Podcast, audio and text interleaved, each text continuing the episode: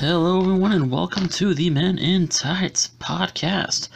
I, of course, am your host, Julian, and I was gonna record this one on Thursday evening, do all my editing, and get it up for Friday, but decided to put it off for an extra day because, you know, been a long week for me work wise and just exhausted. Felt like I needed the, you know, I haven't been getting enough sleep lately, so I wanted to get that extra couple of hours of sleep in and, you know, just do it Friday night when I feel a little more energized since, you know, I don't work on weekends. So, yeah. And huh, I'm, am I glad that I decided to put it off for an extra day because a lot of shit went on between Thursday and Friday that has given me a lot of good stuff to talk about. Ah, and as always, I will have the timestamps uh, in the description for you guys to, you know, skip around however you see fit because I know not every topic that I'm going to be talking about on here is something that's going to be interesting to a lot of you. Uh, not that I don't even know how many of you are actually checking this shit out, but who gives a fuck? I'm doing it because I love it. um, I guess I'll kick things off with the wrestling part of this. Uh, so this past Sunday we had the Fastlane pay-per-view, and uh, I don't know. Is it just me, or do the Fastlane pay-per-views just seem to suck every year? I mean, it, it I, I, I feel like that's what it is. It, is it is it just me, or does Fastlane just like do we even need Fastlane? Like, what's the purpose of it? Like, we had the Royal Rumble last Sunday of January. Great.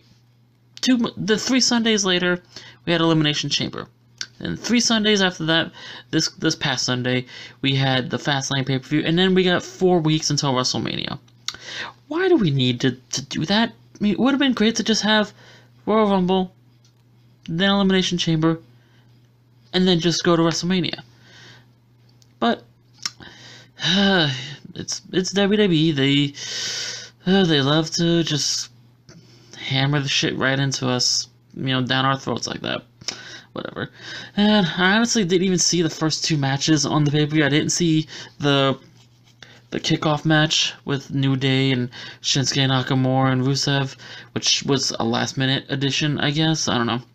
Because it was originally supposed to be uh, Andrade versus Rey Mysterio in the kickoff, but that got changed into a fatal four way for the U.S. title, put onto the main pay per view. Uh, yeah, I didn't see the New Day match, but they won. Cool. Uh, and then um, uh, we had the Usos and versus the Miz and Shane as the opening match, and I didn't see that match either. Actually, didn't get into the pay per view until about 20 minutes after it started, and I started watching, and yeah, I didn't want to have to start all over again, so I just picked it up from the live broadcast and started right just a little bit after the match ended, and I did go back and check it out the next day, and it was it was a pretty good match. But you know, everything that you know we remember from it is that Shane turned on the Miz, and it's a heel Shane McMahon and versus the babyface Miz that's going to be happening at WrestleMania, and so yeah, we knew they were gonna have a match eventually. We just we didn't know which one was gonna be the face, which one was gonna be the heel. And this time we got a babyface Miz and a heel Shane McMahon, which I believe is the first time we've had a real heel Shane McMahon since 2007. I could be wrong, but that's what I remember. It was during the McMahon versus Bobby Lashley feud. Um, I think yeah, that was the last time that we had a real heel Shane McMahon. Hey, we'll see how this goes. And Hopefully it'll be a good build up to their match at WrestleMania. then, yeah, then we had uh, Asuka versus Mandy Rose, which it was an okay match for what it was. It's there was no build up to it, so honestly, there was no reason for me to care about the match. Uh, although the this match they did start to plant the seeds little by little of dissension amongst Mandy Rose and Sonya Deville. Um, and I guess more more on that one I get to SmackDown. Uh, and then we had the bar in a handicap match versus Kofi Kingston, a, a surprise last minute addition to the pay per view because uh, Kofi had a meeting with Vince McMahon. And they were demanding to make the WWE title match a triple threat match. Vince said, yes, it'll be a triple threat match. Then Toki said, Kofi, you, you go out there, your match starts right now. And Kofi went out there expecting the WWE title triple threat match. The ring announcer started to introduce, and then he said, "Oh, I've just been informed that the WWE Championship match will be taking place later tonight." Then they brought out the bar, and they, you know, beat up Kofi because Vince said that Big E and Xavier Woods were banned from ringside, and yeah, because uh, you know, technically Vince he didn't say that Kofi's match was going to be the WWE t- title triple threat match. He just said the WWE Championship is a triple threat and he wasn't lying. but then we had the the revival versus Aleister Black and Ricochet, uh, and Bobby Roode and Chad Gable, and it was a pretty good match. It was basically this is a match that you know you would have seen on Monday Night Raw and not really given it a second thought. And then we had the oh yeah revival one yeah. And Asuka, yeah, Asuka won with in the match with Mandy Rose. Usos won, obviously, and the Bar won. Uh, and then we had the U.S. title match. It was Samoa Joe, Andrade, R-Truth, and Rey Mysterio. Samoa Joe won that match. It was okay. Could have been much better. Um, then we had the women's tag team titles, Boss 'n' Hug Connection against Nia Jax and Tamina. Beth Phoenix was doing guest commentary for this match, so that was pretty cool. It was an okay match. I mean, we'd seen them fight on Raw so many times. It's like there was nothing special about this match. Uh, but then, you know, Nia and Tamina got in Beth Phoenix's face. They got into it, started to beat her up, and Natalya came out to rescue her because that's her best friend, and then she got beat up, and more on that when I get to Monday Night Raw in a little bit. And we had the triple threat WWE title match. It was a good match, could have been much better. Um, of course, Danny Bryan won. Uh, oh yeah, and it was Mustafa Ali and Kevin Owens uh, were the opponents. And Again, it was a good match. Could have been better considering who was in the match, but and I enjoyed it. Um, Daniel Bryan won. And then we had Becky Lynch and Charlotte Flair, where if Becky wins, she's inserted into the Women's Championship match at WrestleMania, making it a triple threat.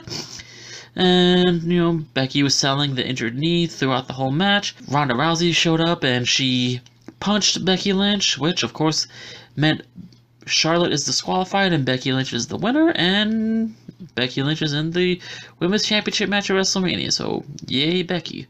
And then the main event was Shield versus Baron Corbin, Bobby Lashley, and Drew McIntyre, which, I mean, we kind of figured, you know, because they kept building it up.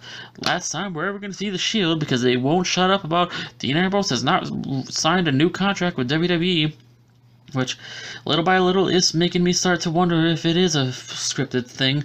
It is a, making if it is a story. Which either way, I don't. I don't know. It's, it's interesting, but um, it, it, was a it was a pretty good match. I didn't pay much attention to it honestly. Uh, I was more into whatever the fuck I was doing on the laptop during that part of the show. I mean, well, like I said, overall, it's just why do we even need Fastlane? Every year it's it's one of the, the, the one of the shittier pay per views on the WWE calendar. So why do we even need to have this pay per view? Whatever. But yeah, that was Fastlane, and again, it was okay. But yeah. Then we had Monday Night Raw, where the opening segment was the farewell address for the Shield, and they all said their goodbyes, and you know that they're a brotherhood, you can never break them, and whatever the fuck. And you know, Roman Reigns was saying that you know I'm gonna do my thing, you know, have my first one-on-one match on Monday Night Raw in five months. Uh, Dean is gonna go with what Dean does, and then Seth, you got some some business to take care of. And you know, Seth started talking about Brock Lesnar, which drew Paul Heyman out to cut, you know, a classic Paul Heyman promo, building up Brock Lesnar as the unconquerable beast naming off all, and they named him and Rollins built up all, name dropped off all the names of every big man that Brock has faced, and then Seth brought up, you know, but You know, he struggled with AJ Styles, he struggled with Daniel Bryan, he struggled with Finn Balor, and of course, you know, again, Paul Heyman being the the, the best promo guy that he is, you know, saying like, yeah, he struggled then, but only because he had one week's notice to prepare for them, which is true, because when he fought because it was supposed to be against Jinder Mahal at Survivor Series 2017 until AJ Styles won the title, the WWE title on that that SmackDown the week before, and it became him and AJ Styles.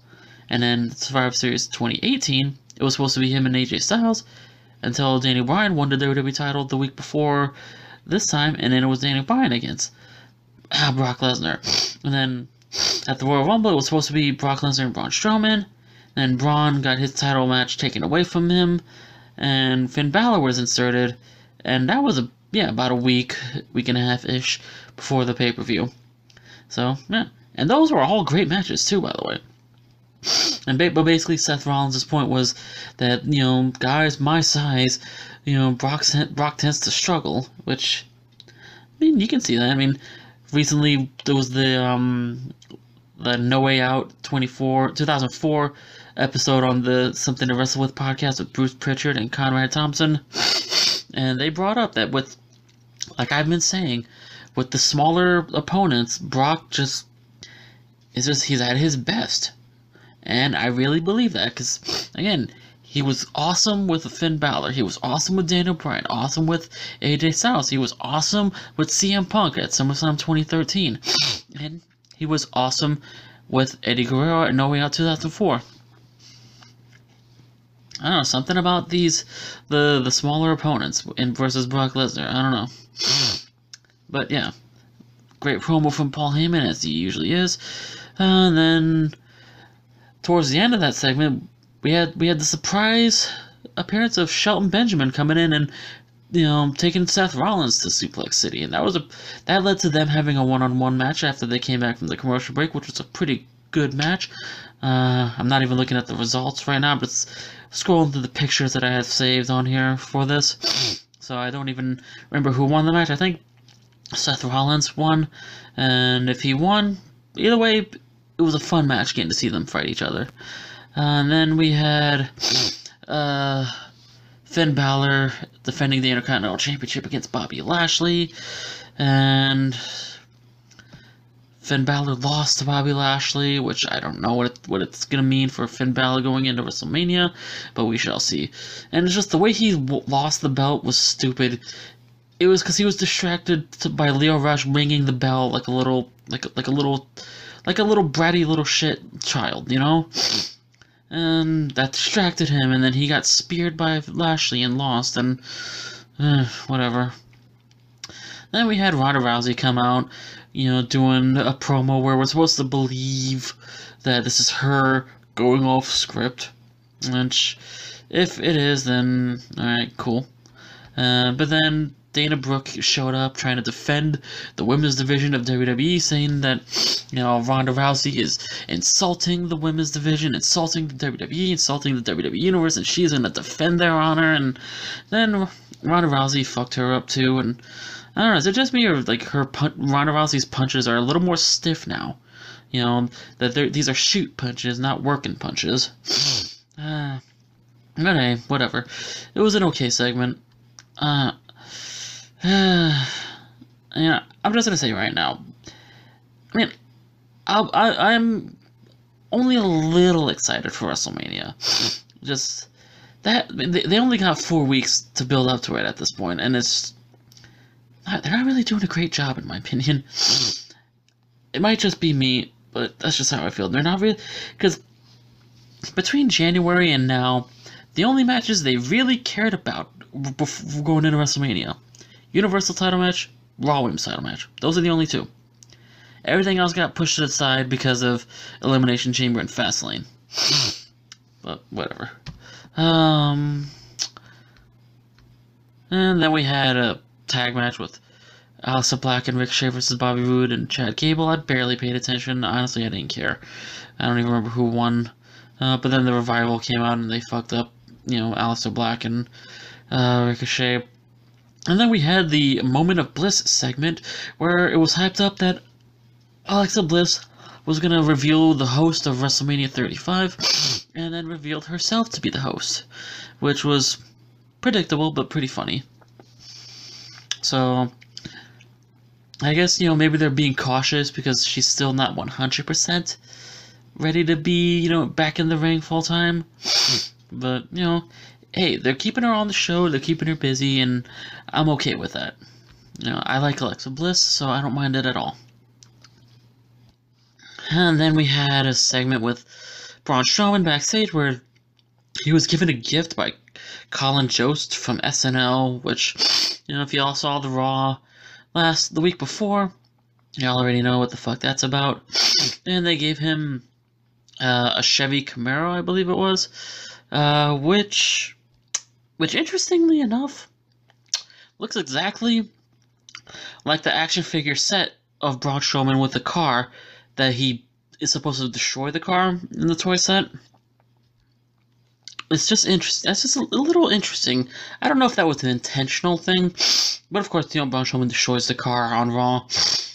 But it's just again, as soon as I saw that it was a red Camaro-looking vehicle, or I, I swear it was a Camaro, or could have been a Mustang. I'm not sure, but it looked just like the car that's in the toy set, and it's like, okay, clever marketing right there.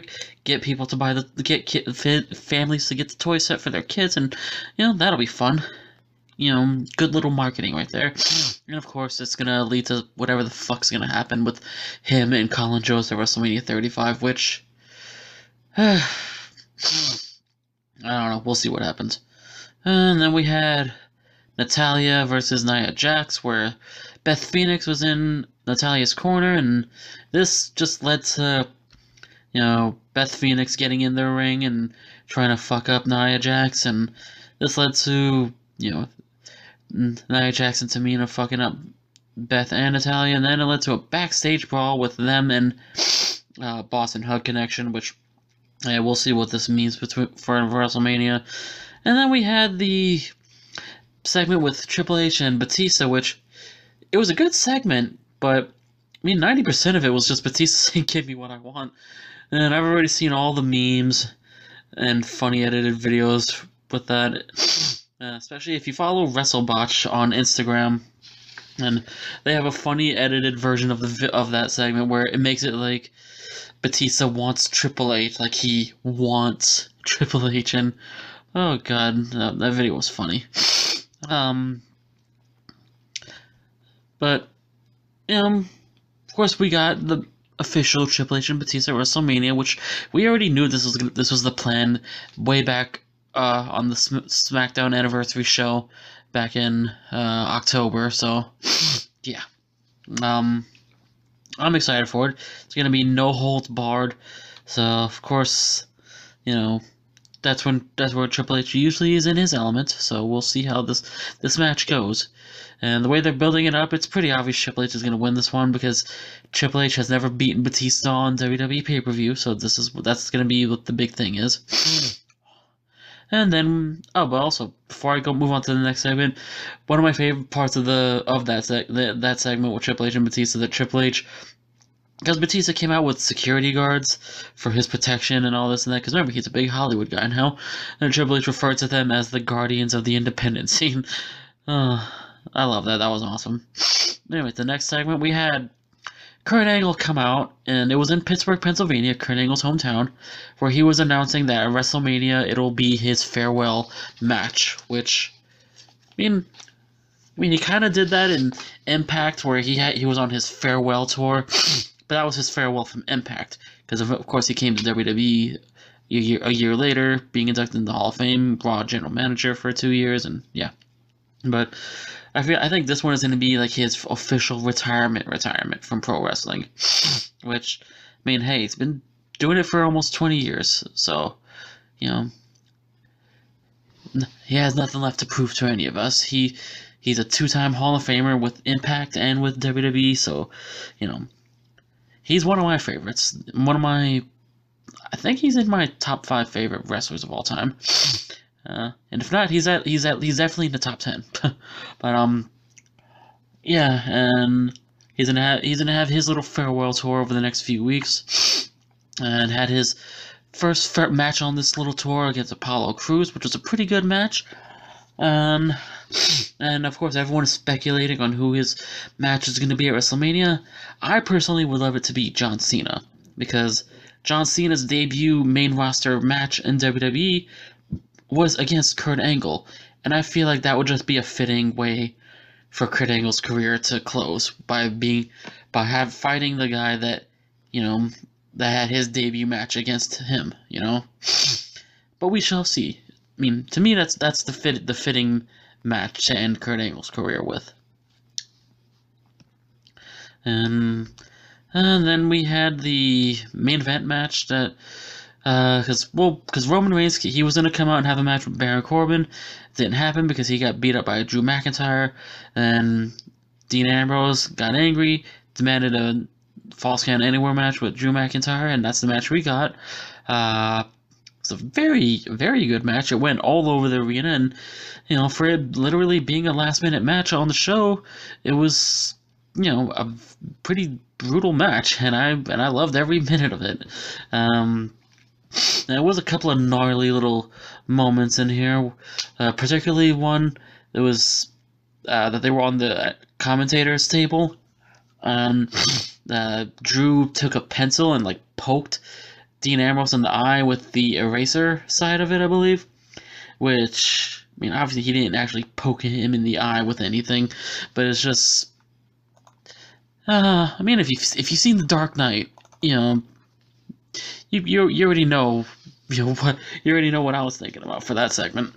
And but yeah, it was a good match, and Drew McIntyre won, and it and Raw ended with uh, like the railing on the stairs next next to the ramp that he had Dean's head stuck in the railing, and he did the the claymore kick to him right there. So um, it's speculated that it's going to be Roman Reigns and Drew McIntyre at WrestleMania, so we shall see. But moving on to SmackDown. Oh shit! Sorry, almost knocked my microphone out of place. Ah, gotta ah, adjust my legs. My legs are falling asleep right now. Wait, I'm sitting here.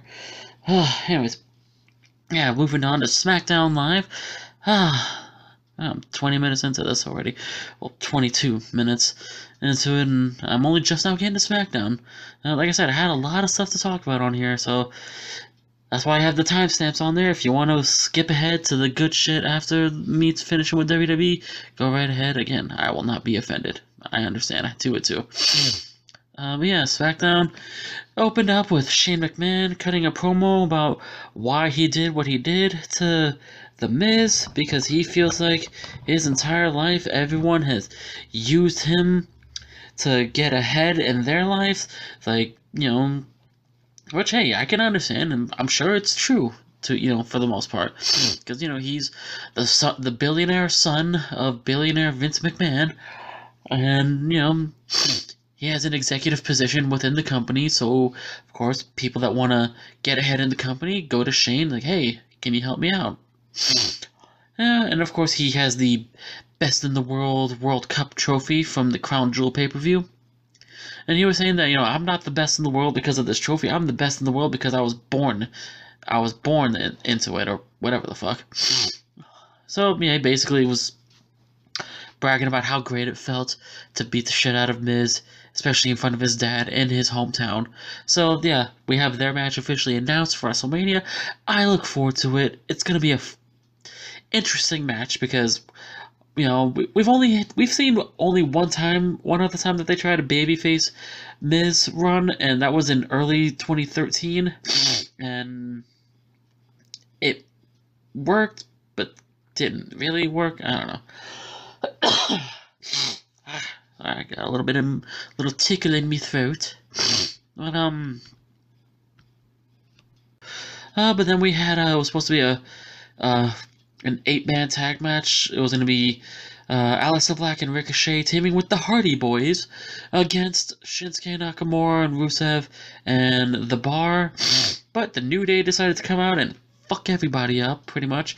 Um, because they were angry with Vince McMahon and they wanted the whole world to know it. And then we had a nice segment with Randy Orton calling out AJ Styles, and where he was basically saying like, you know, oh, AJ Styles says SmackDown is the house that AJ Styles built. And then Randy Orton ran off a couple of his own accolades while comparing them to AJ Styles, saying like, oh, when you were wrestling in, you know, armories and high school gyms, I was, you know, debuting on the on the WWE. When you were wrestling in the bingo halls, uh, I was learn I was learning from from Triple H and Batista and Ric Flair when you were down in Florida, you know, working on your tan with Dixie Carter. Uh, I was fighting The Undertaker at WrestleMania. Uh, yeah, it was a good segment, and it, it felt, honestly, it felt pretty genuine, too. And then AJ Styles came out and was talking about know, like yes, 15 years on the Indies, you know, and I'm proud of it. You know, that you, someone like you, you know, couldn't couldn't you know cut it on the indie scene, and then he mocked his little pose, and then said, and then said he had a half-ass diamond cutter or something like that, rip-off diamond cutter. Uh, and then Randy Orton's like, oh, like you never ripped anybody off, and then he did the the the too sweet, you know, Bullet Club click sign, which, you know, of course, everybody knew what that meant when he did that. Uh, and, you know, of course, we have their match officially confirmed for WrestleMania now, so that's going to be a fun match as well. and I look very much forward to that. And then the next segment we had was Sonya Deville taking on Asuka this time. and, you know, Asuka won. And again, more of those seeds planted with Sonya Deville and Mandy Rose. Uh, how long they're going to keep it going, I'm not sure.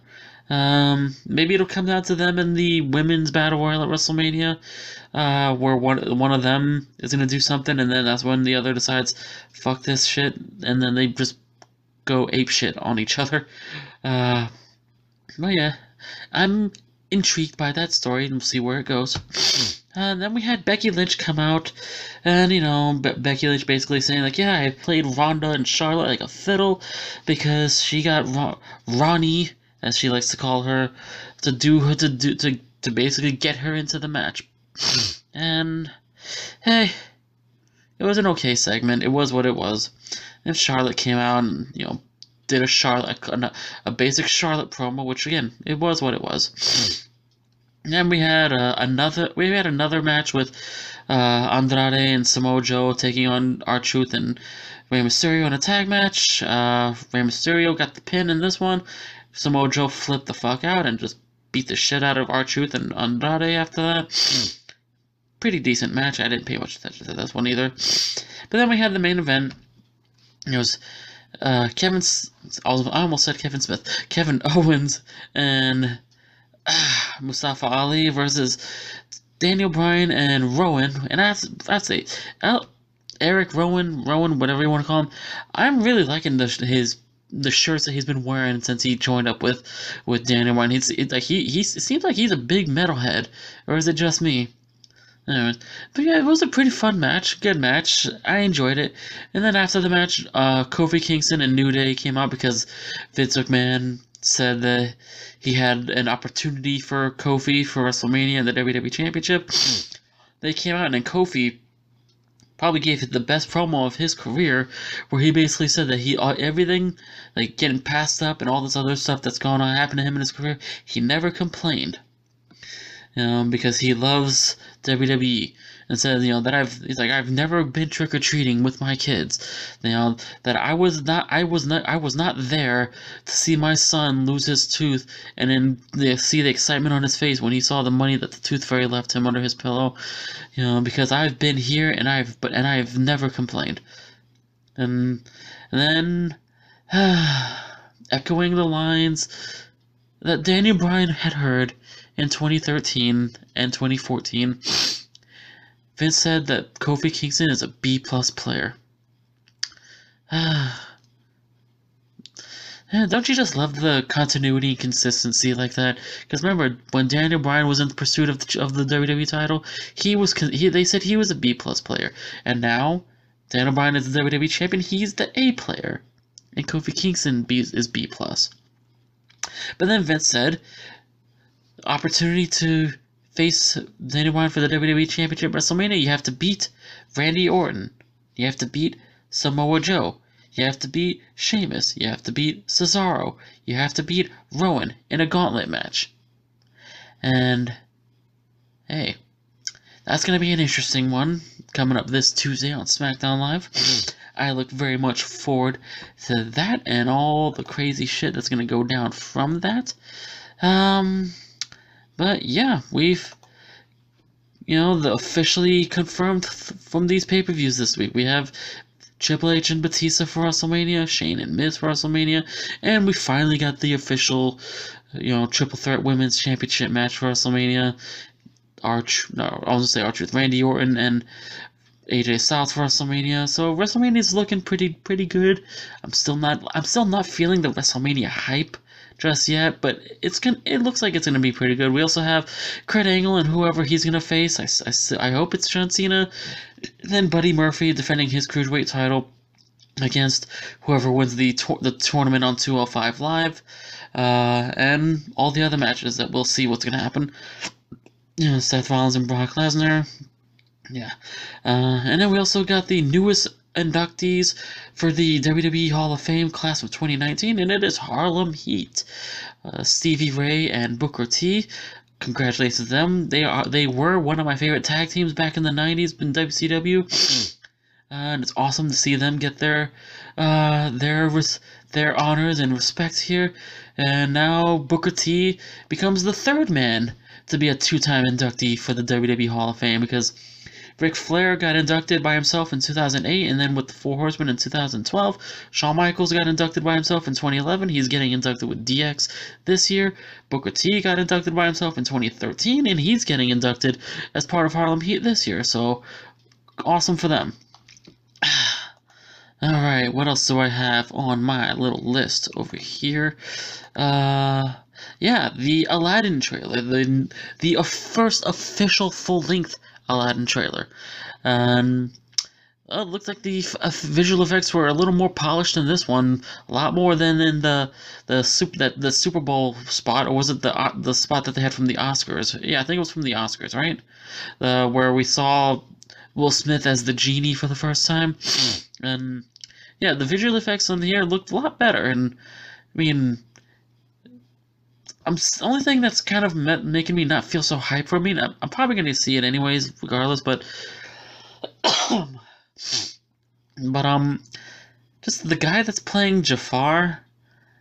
I mean, I mean, I mean, he doesn't look intimidating, but you know, I can excuse that. But his voice that he that he that from the trailers that I've been, I don't know his name. I haven't seen him in anything else that I can remember off the top of my head. But his voice I mean, Jafar's voice, I thought it was supposed to be an intimidating voice, and he's supposed to be the villain, of course, because, you know, if you saw the the Aladdin film from the 90s, you already know how the story goes, but, I don't know, I mean, I mean, the guy that's playing Aladdin, he looks, he looks great, he looks the part, you know, I don't mind him, and uh, then Becky G playing Jasmine, whew, whew yeah, um, but hey, I'm gonna see it, because I like I do enjoy these Disney movies, and I've enjoyed the live action remakes of these movies. I enjoyed the Cinderella movie from a few years ago with Cate Blanchett and whoever the hell the other chick was that played Cinderella. I don't remember.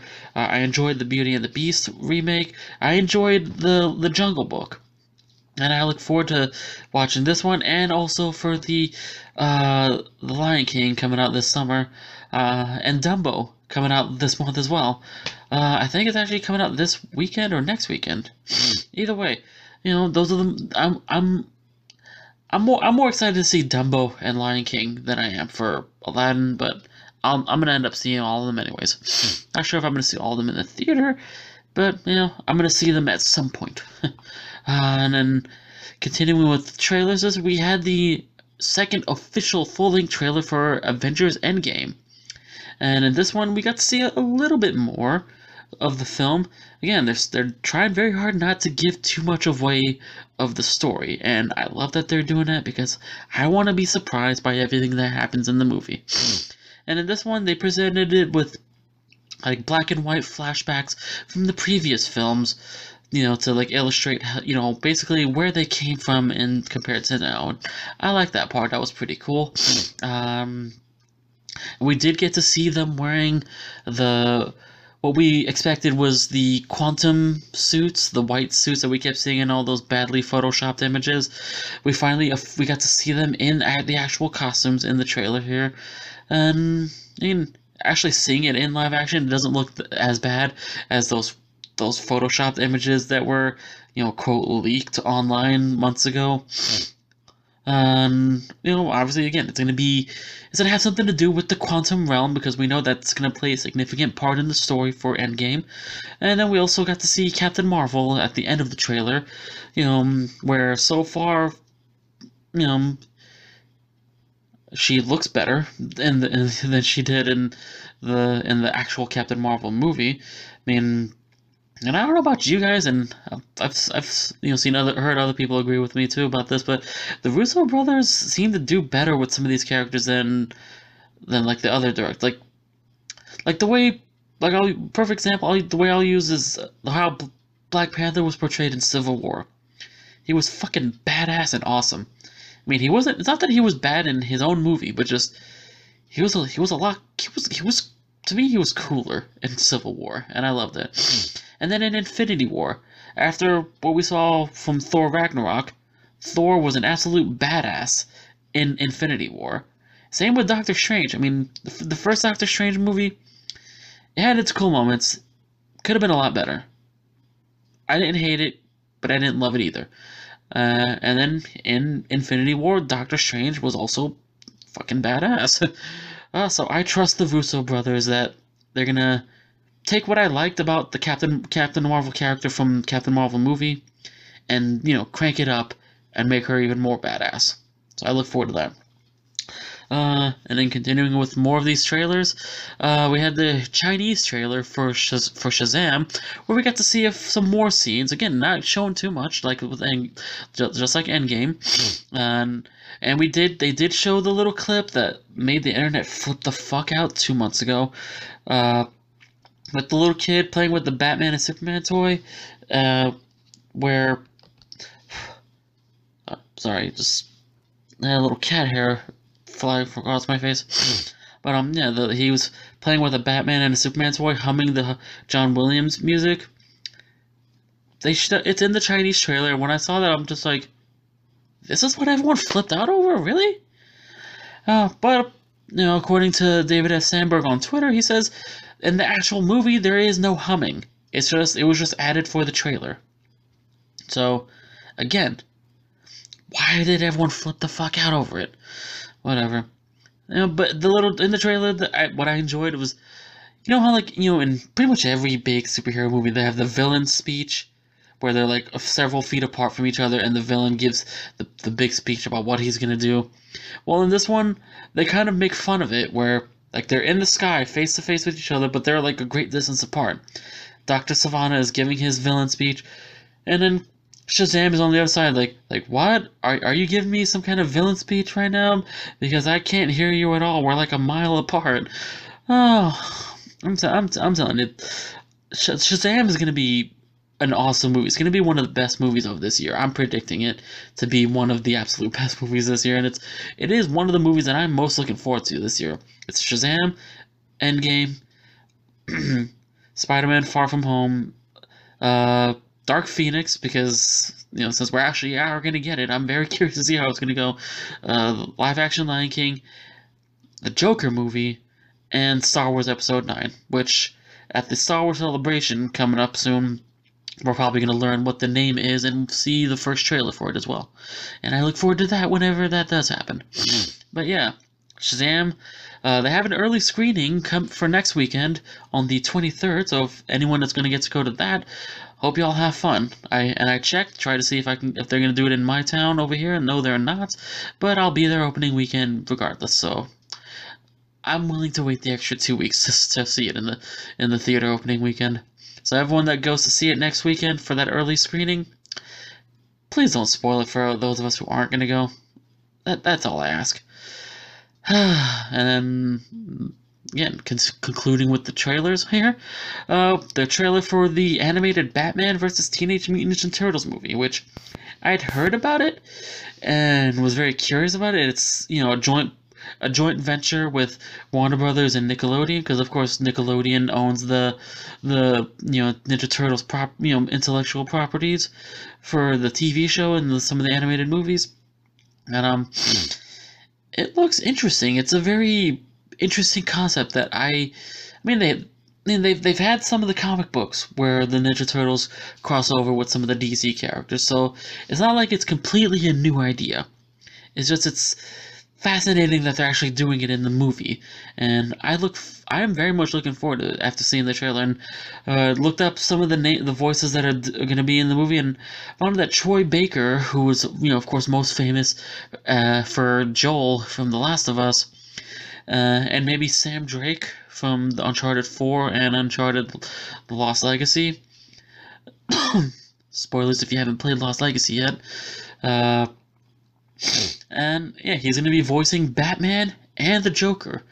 And you know, of course, he he voiced the the Joker in Arkham Origins video game, which was he did a pretty good job. He sounded all, very close to Mark Hamill's Joker voice, but of course, nobody can do it like Mark Hamill. But you know, I'm intrigued by it, and they feature a lot of uh, Batman's villains in there, his rogues gallery, and a lot of references to the Ninja Turtles movies as well in the trailer. Um, uh, that they have the the TCRI uh, canister like in Ninja Turtles 2. Uh, so that's pretty cool. Uh, nice little little Easter egg for us '90s Ninja Turtles fans. Uh, and I, whenever that comes out on Blu-ray or on the DC Universe service, I'll I'm definitely gonna check it out. Uh, and speaking of DC Universe service, I just want to say Doom Patrol. I am really loving Doom Patrol. It's it seriously is one of the. I mean, I mean, Titans was the reason I joined the DC Universe service, and I loved, fucking love Titans, and then Doom Patrol, I I have loved it so much so far. Um, uh, just had episode five this week. Uh, watched it uh, as soon as I came home from work, uh, as and I loved it. And I'm looking forward to what the future brings. And and speaking of more uh, news from the DC Universe stuff, um, trying to think, remember what the guy's name was. Um, uh, that he's the one that he played the what's her face's dad on uh, How to Get Away with Murder, um, the Hispanic one, that he's gonna he's gonna be Deathstroke on season two of Titans, and, and again, again his name escapes me, but all, that's all I can think of. That he he's the dad on How to How to Get Away with Murder of the Hispanic girl that was dating Wes, and he had Wes killed. Spoilers if you haven't seen How to Get Away with Murder. Uh, but yeah, that's cool. I'm, I am a fan of the guy. I just wish I could remember his name off the top of my head. I mean, it's three in the morning that I'm recording this. I, you know, I decided to wait until after Dave the Film Junkie's vodka stream conclu- concluded, so that I can record this. Uh, if you're if you don't subscribe to him, I encourage you all to check him out. He does the vodka stream every Friday night, usually between 11 p.m. Eastern time and 1 a.m.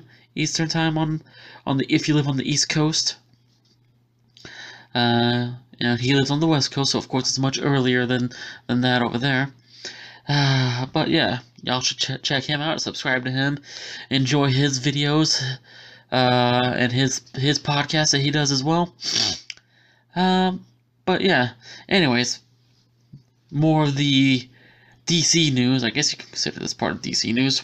Uh, that according to an article that I found through Lad Bible, that Ben Affleck is still very much inter- interested in directing a DC Comics superhero movie, even though he's he's no longer going to be Batman as of right now.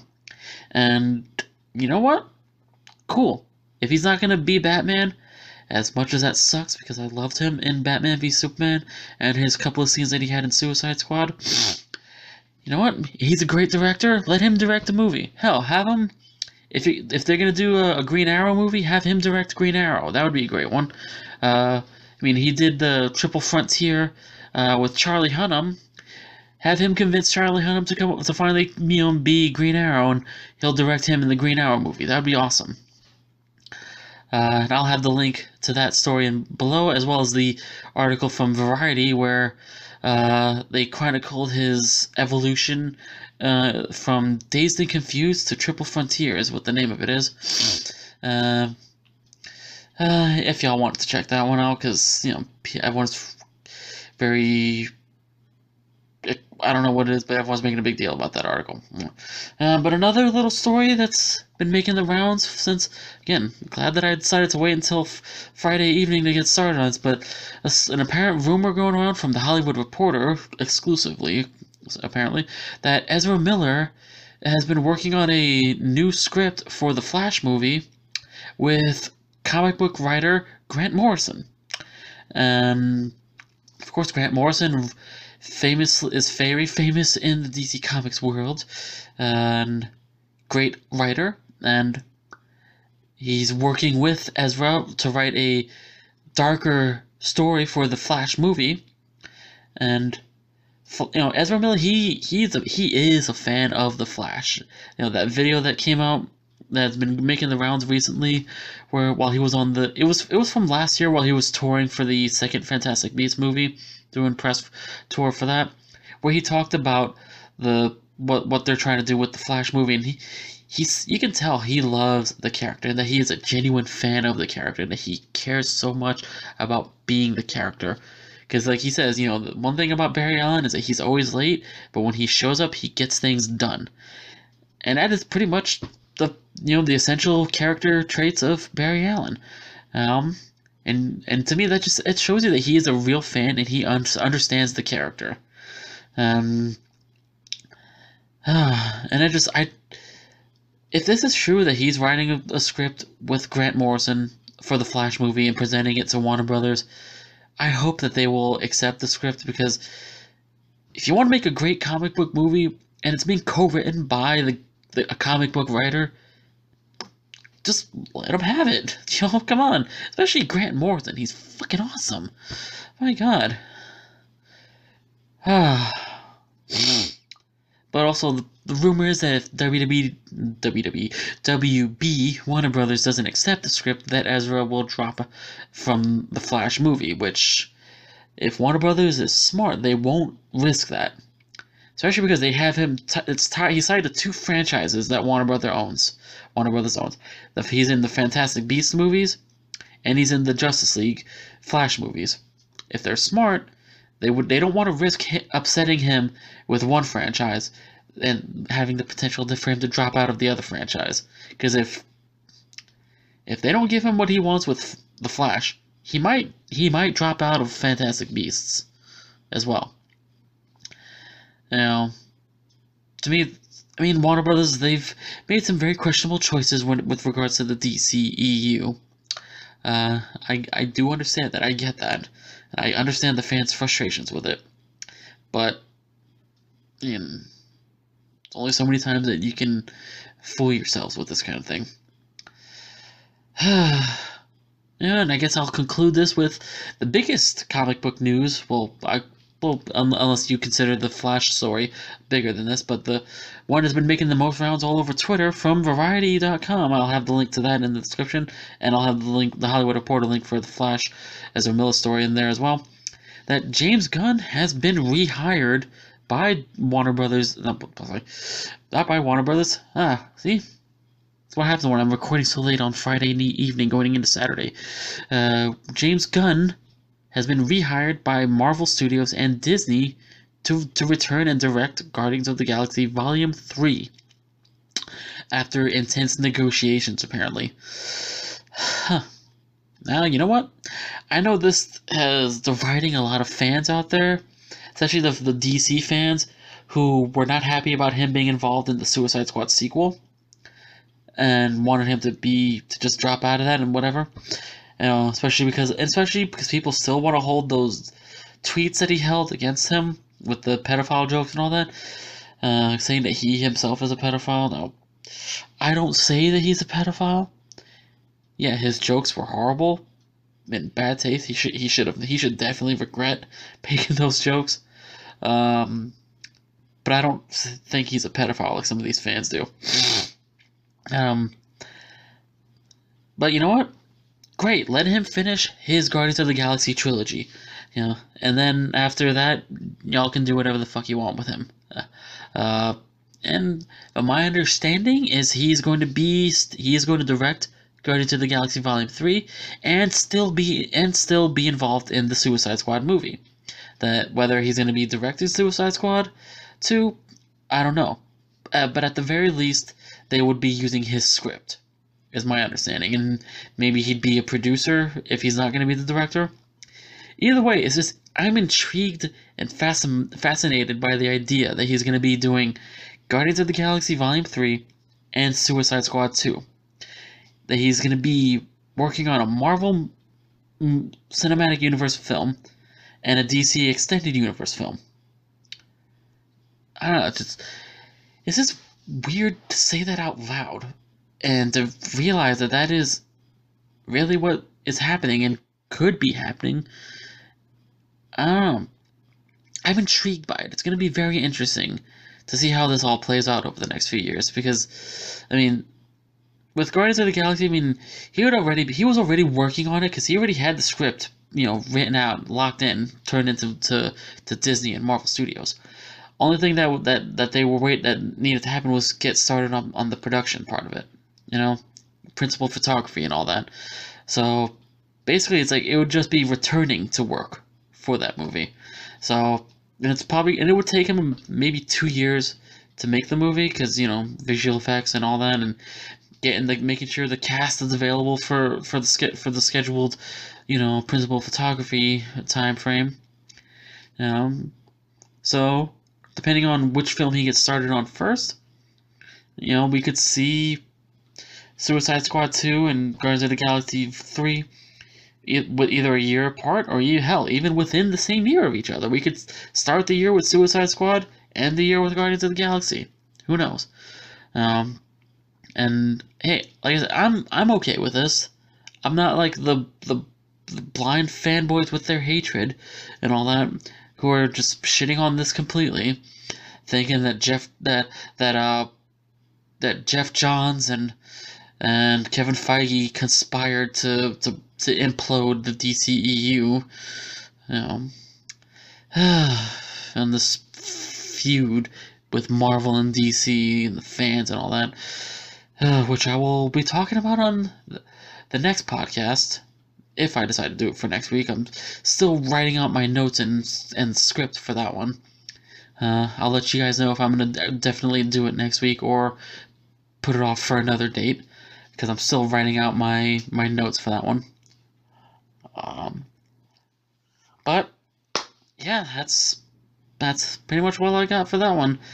Yeah, hope you all enjoyed hearing what what I had to say on this one. Told you I had a lot to talk about on this one. It's, uh, yeah, and like I said, I'm glad that I waited until you know Friday evening so I can have more of this stuff to talk about. Because if I had recorded it Wednesday or Thursday night like I was originally going to, then I would have missed out on the story with Ezra Miller and James Gunn. And I'm, you know what? Like I said, I'm I'm intrigued by the idea of James Gunn working on Suicide Squad and Guardians of the Galaxy. That's that's gonna be fun to see those movies.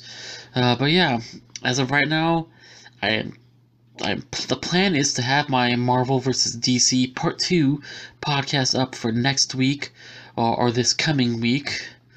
And whether or not I actually get to have that up, this coming week. Again, I will let you guys know via Twitter or Facebook if you have me on Facebook. Um, again, follow me on Twitter at I am Fozzitude to you know keep up with all the information that I have for that. Uh, and also, if you haven't purchased your you know Zack, the new Zack Snyder shirt from inktothepeople.com, I have the link in the description for that as well, as well as the information from the Zack Snyder Director's Cuts event. Uh, in case anyone is curious to learn more about that, I don't know if it's completely sold out yet. Still, I haven't checked the link. You know what? Let me check it out right now while I'm while I'm here. Uh, see. See if it's completely sold out. Um, I believe that it might be, but I'm not sure. Um, let me see. Register today. Let me see what it says here. Uh, loading, loading, loading, loading.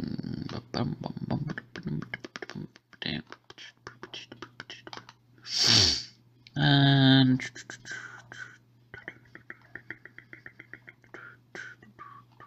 all right, it says it's uh, the, the weekend pass is sold out. This and then the uh, uh, sold out for Batman v Superman: Dawn of Justice, but they still have opening spots available for Dawn of the Dead and The Watchmen. So you know, anyone that's interested in attending those two, then hey, go. Hope you y'all have fun. And everyone that is going to be attending one or all one, two, or all three nights, hope you all have the best time ever. Because sounds like it's going to be an awesome weekend, and I really wish that I could go to it. Because you know, again, I love Zack Snyder and I love all of his movies, and getting to see the direct all these three director's cut films would be awesome. So, yeah.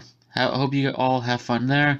And I'll have the link in the description for more information on that if y'all want to check it out. And I'll have the, uh, let me see where we are on the sales of the the new T-shirt here. Because uh, when I when I made my purchase of it, uh, was doing pretty good. It was at sixty. It was at six thousand whatever.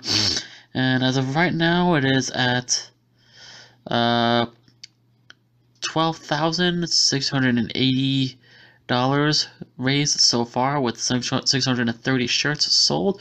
I already have my purchased and hopefully I will be receiving it soon.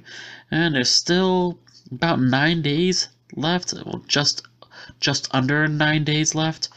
Uh for the shirt for you guys to purchase it. I'm assuming it's because you know it'll go all all the way up until the the event then after that, maybe they might extend it, like they did the All the Gods shirt. Uh, but we'll see. And yes, then after that, I have my podcast where I'll be talking about what I believe to be the greatest matches in WrestleMania history. And then the week after that, I have my, I'll have two podcasts up. One will be talking about the WWE Hall of Fame class of 2019 because at that by then we will have all the inductees announced, and the next day I will have my predictions for WrestleMania 35. Uh, so that's going to be a fun one.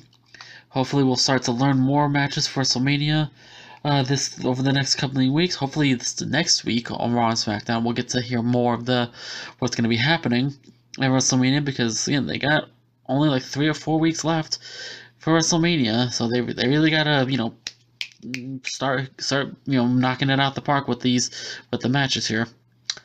But yeah. Um, thank you all for watching and listening and subscribing to me. I appreciate every single one of you who do subscribe and how all of you who do, you know, listen to me and watch my videos every week. You know, appreciate it very much. I genuinely do. Um, and like, share, subscribe. Hit me up on all my social media. It's in the description as well. Uh, Hope you all have a lovely weekend and a lovely week. And I'll see you all next time.